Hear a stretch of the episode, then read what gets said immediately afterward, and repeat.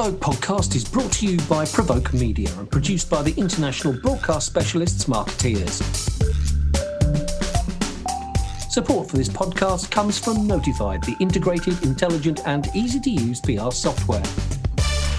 Get a free demo today at notified.com.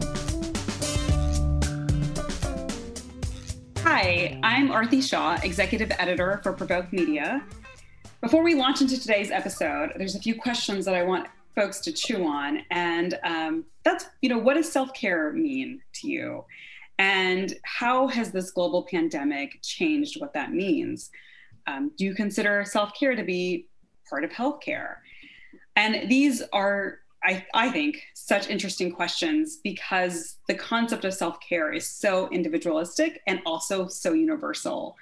And this is why we're kicking off a series today to explore more closely how self care connects to healthcare and how we as communicators can help simplify sort of the science of, of the communication behind this.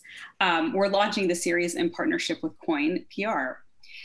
Today's episode looks specifically at one area that's dominated the self care conversation for the last 18 months, and that's skincare. Um, to talk about this, we have two fantastic guests. I think most of you are familiar with the hugely popular skincare line, CeraVe. So we have Caitlin King, who's Assistant Vice President of Marketing at CeraVe. And we also have Lisa Wolleon, who is EVP at Coyne PR. Welcome, Caitlin and Lisa. Thank you. Hi, thanks for having us.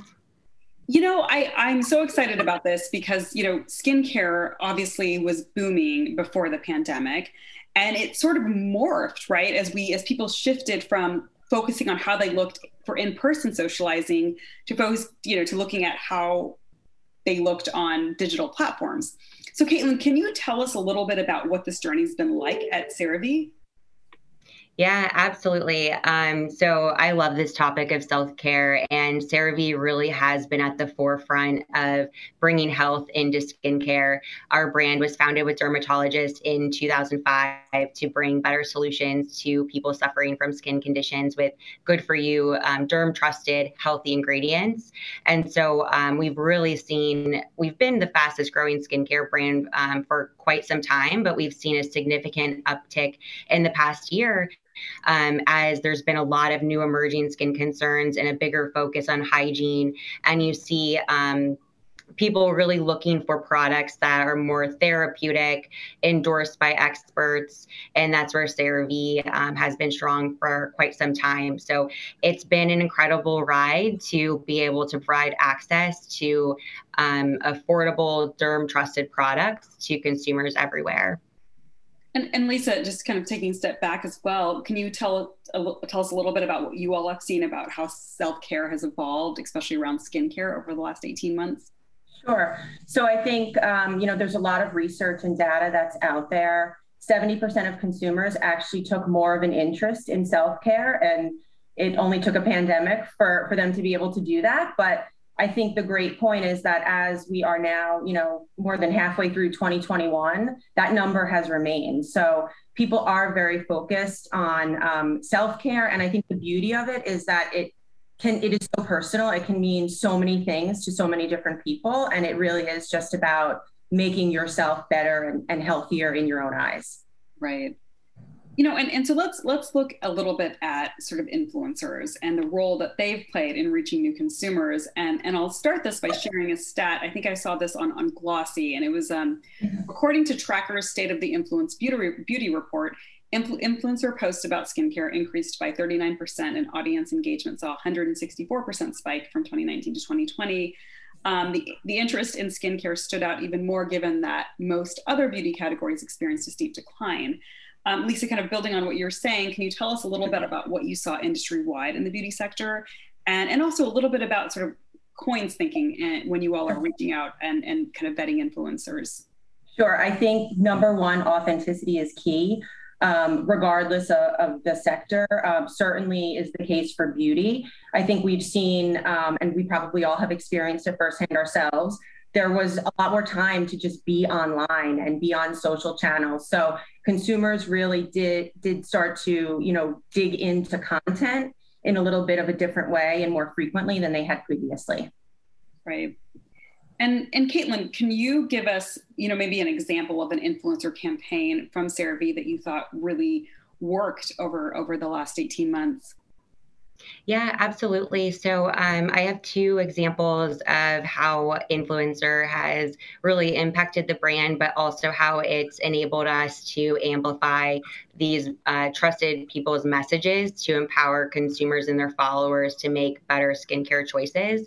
Um, so one, um, I think just the the availability of derms on social platforms overall has really grown in the past year or so, and having um, consumers the ability to be able to have digestible sound bites of skincare education through platforms like TikTok um, has been has just been something that I'm so excited for younger generations to be armed with a lot of this knowledge that like I definitely didn't have growing up. Um, so we've done partnerships with like Dr. Portela, Dr. Park um, to really bring some of this education in um, easy to understand ways to the consumer because it doesn't have to be complicated. And that's like the part of why CeraVe is such an effective product. It's these simple formulas that really work um, and it's easy to identify like which product is right for you within the line.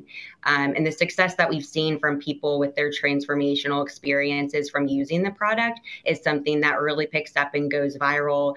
Um, you have like Reddit. Uh, we've been the number one most talked about skincare brand on Reddit for um, two years in a row, 2019 and 2020, um, for the most discussed beauty brand. And it's really because people have had all this success after going through years of trial and error. Um, so so something that's worked really well for us is leveraging these authentic users and amplifying their voice. And among some of them have been also like our partnership with Hyram, who's been an incredible uh, long time brand advocate. And so to be able to um, partner with him to empower his followers and spread these learnings um, on how to appropriately care for your skin so that people can have that same transformational effect has been really powerful.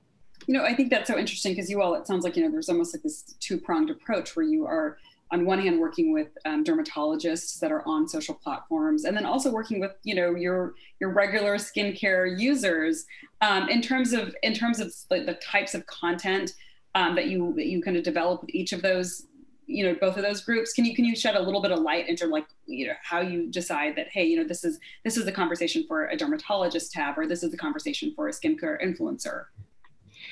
yeah, we're really like the brand is built on authenticity and trust. And when we look for partnership opportunities, we want it to be really relevant to um, the influencer and the expert and like what works on their platform and what's relevant with their followers. So a lot of times it's co created. Um, what are concerns that they're seeing coming in from the people that are watching um, their stories? And then um, also tied to like what products they authentically use and actually endorse. Um, but always trying to provide the content that's best suited for the people that are watching, um, as well as like just general with derm sometimes it's just general education um, we know there's a lot of confusion within like the cleansing category and so clearing up like different myths and myth- misconceptions um, in that space too Right. So, you know, we've used the word authenticity a lot, and there's another word that we hear a lot, and that's transparency. And um, beauty, like so many sectors, has seen this sort of sustained consumer emphasis on transparency. And I'm curious to hear from both of you in terms of, you know, for skincare, where is that emphasis? Is it on ingredients? Is it on product efficacy? efficacy? Is it on influencer relationship versus the supply chain or social issues? Like, I know there's a lot of stuff. So, like, what what do your consumers care about when they're when they're asking for transparency? Yeah, I think um, when it comes to transparency, consumers want to be a part of the journey. They don't want to be told what to do. They want to uh, know about the brand's mission and values and where ingredients are sourced and and more of the backstory of it. And I think um, beauty is is no different than you know categories like food, where we really started to see transparency come to life years and years ago. Um, and I do think that you know from a transparency perspective, um, we need to be able to um, make sure that you know not only are they um, following us along the journey, but that we're also speaking to them in very actionable ways. Yeah. Caitlin, is there anything yeah. you notice specifically around what consumers are really asking for at CeraVe around transparency? Yeah, I think um, so. For us, I know right now also it's hot in the industry and in the space. This idea of skin skinimalism. So, um, really the right ingredients, products that are effective. And so CeraVe really lives in well to that space with um, really the best tried and true ingredients coupled with um, unique formulations to bring the benefit that they're looking for. Um, I would say also what we're seeing from consumers is just owning like what you have out there and listening to the feedback and making change. Um, so that's something that we're always uh, constantly um, listening to our social channels, our call centers, um, and and looking to address um, and stand up for what we need to with our consumer base. Yeah.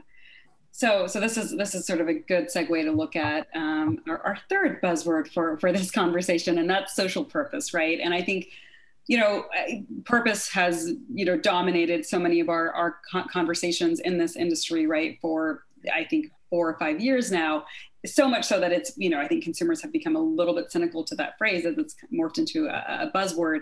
And, i think the best way to combat that is for brands to, to be really specific about what purpose looks like for them. And so maybe we can start this by talking um, you know saying specifically you know what does purpose look like at CeraVe yeah, um, so CeraVe is a therapeutic skincare um, brand rooted in the medical community and founded with dermatologists. So we are committed to supporting healthcare professionals and um, bringing these medically endorsed therapeutic products to everyone.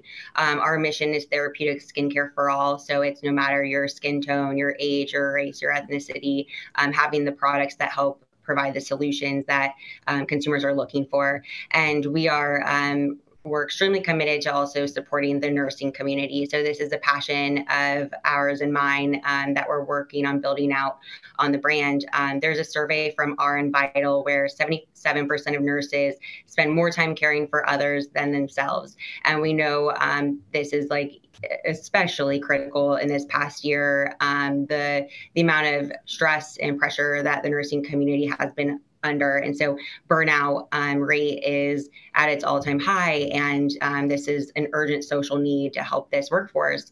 And so we're um, dedicated to recognizing nurses, honoring them, and sharing their stories and helping to improve the quality of their life um, so that they um, can live their healthiest life and also continue to impact and provide care for all of Americans. We know they really are the backbone of healthcare in the country and and just the feedback that we've received from nurses around the country has just been outstanding. Just how grateful they are that um, brand has not only taken time to recognize them, but to really help them care for themselves too. Wow, and you know, and actually, that's that's a great point to you know, Lisa, just from your perspective. I mean, what I mean, this is such a great case study and such a great example. Um, what are the bigger trends around social purpose that are really resonating in the beauty, you know, maybe specifically the skincare sector right now? So I think we're seeing that um, consumers are pressuring brands to really understand what they what they stand for and what their mission is and just saying it certainly is not enough i think you know there really needs to be action behind their words and we're also seeing that, you know, some brands that maybe have stated um, what their so- social purpose is, but have not followed through. Consumers are coming back and they're really looking at the impact. Um, they want to know, you know, the impact that's been made in different communities. So um, I would say, you know, making sure that, you know, there's action behind the words is definitely critical. And Lisa, you know, I'm curious because you you you have such a you know high level view. Do you feel like the pressure around purpose is higher for beauty brands? Is it less so, or is it about the same than other sectors or other consumer sectors? I would say I think the pressure is the same, but I think we're seeing more beauty brands take action. Um, you know, one of the things we always tell our clients is to take a step back. You don't you don't have to necessarily say something to everyone. I think it's again making sure that you are serving a purpose to the areas that your consumer cares about. You know, brand purpose is is definitely center stage. You know, to your point, it's it has really become the new buzzword. but you have to really be authentic to what your consumer cares about. Right. And so, you know, as we as we close this conversation, I want to sort of open it up for for either of you to, to sort of you know cover anything that I haven't asked about, and I'll and I'll I'll even seed it with a question in terms of you know as self care as this conversation evolves, um, where do you think this is going? Right? I mean, is this do you think this was a a momentary blip, you know, as we were as we you know as we were managing things like burnout, or um, is self-care here to stay? And if so you know how do you see this evolving as, as we move forward? Um, i'm going to see that um, but i'll open it up if there's anything either of you want to close on. Sure. I, I, mean i definitely think self-care is here to stay. I think if there's one thing that we've learned um, through the pandemic it's that um, you know there there is always time to take care of yourself. And i think self-care um, you know, will just continue to grow. Like I said, I think it's something different to each one of us. Um, but I do think people have finally realized the importance of um, taking your taking care of yourself. Um, you know, to benefit everyone around you as well. Mm-hmm. Caitlin, any any closing words from you? Yeah, I agree. Um, I think it's definitely here to stay. I think, um, you know, given the circumstances of some of the past things that's happened this year, it's unfortunate that like this is what it took to really take the time to put the emphasis and focus on yourself. Um, but I don't see that going away, and so I think um, you know more and more opportunity to continue to bring consumers the products that they're looking for to really care for themselves and have a better mental, physical, and healthy well-being. Right, well put. Well, we packed a lot of info in there in less than 20 minutes. So, so thank you, Lisa and Caitlin. And we will be back soon with another episode of the Provoke Media podcast and another episode of this particular series. Um, thank you, everyone, again. Thank you. Thank you.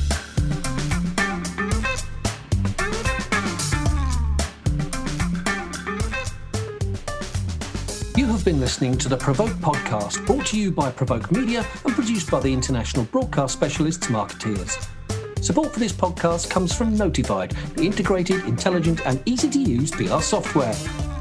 Get a free demo today at notified.com.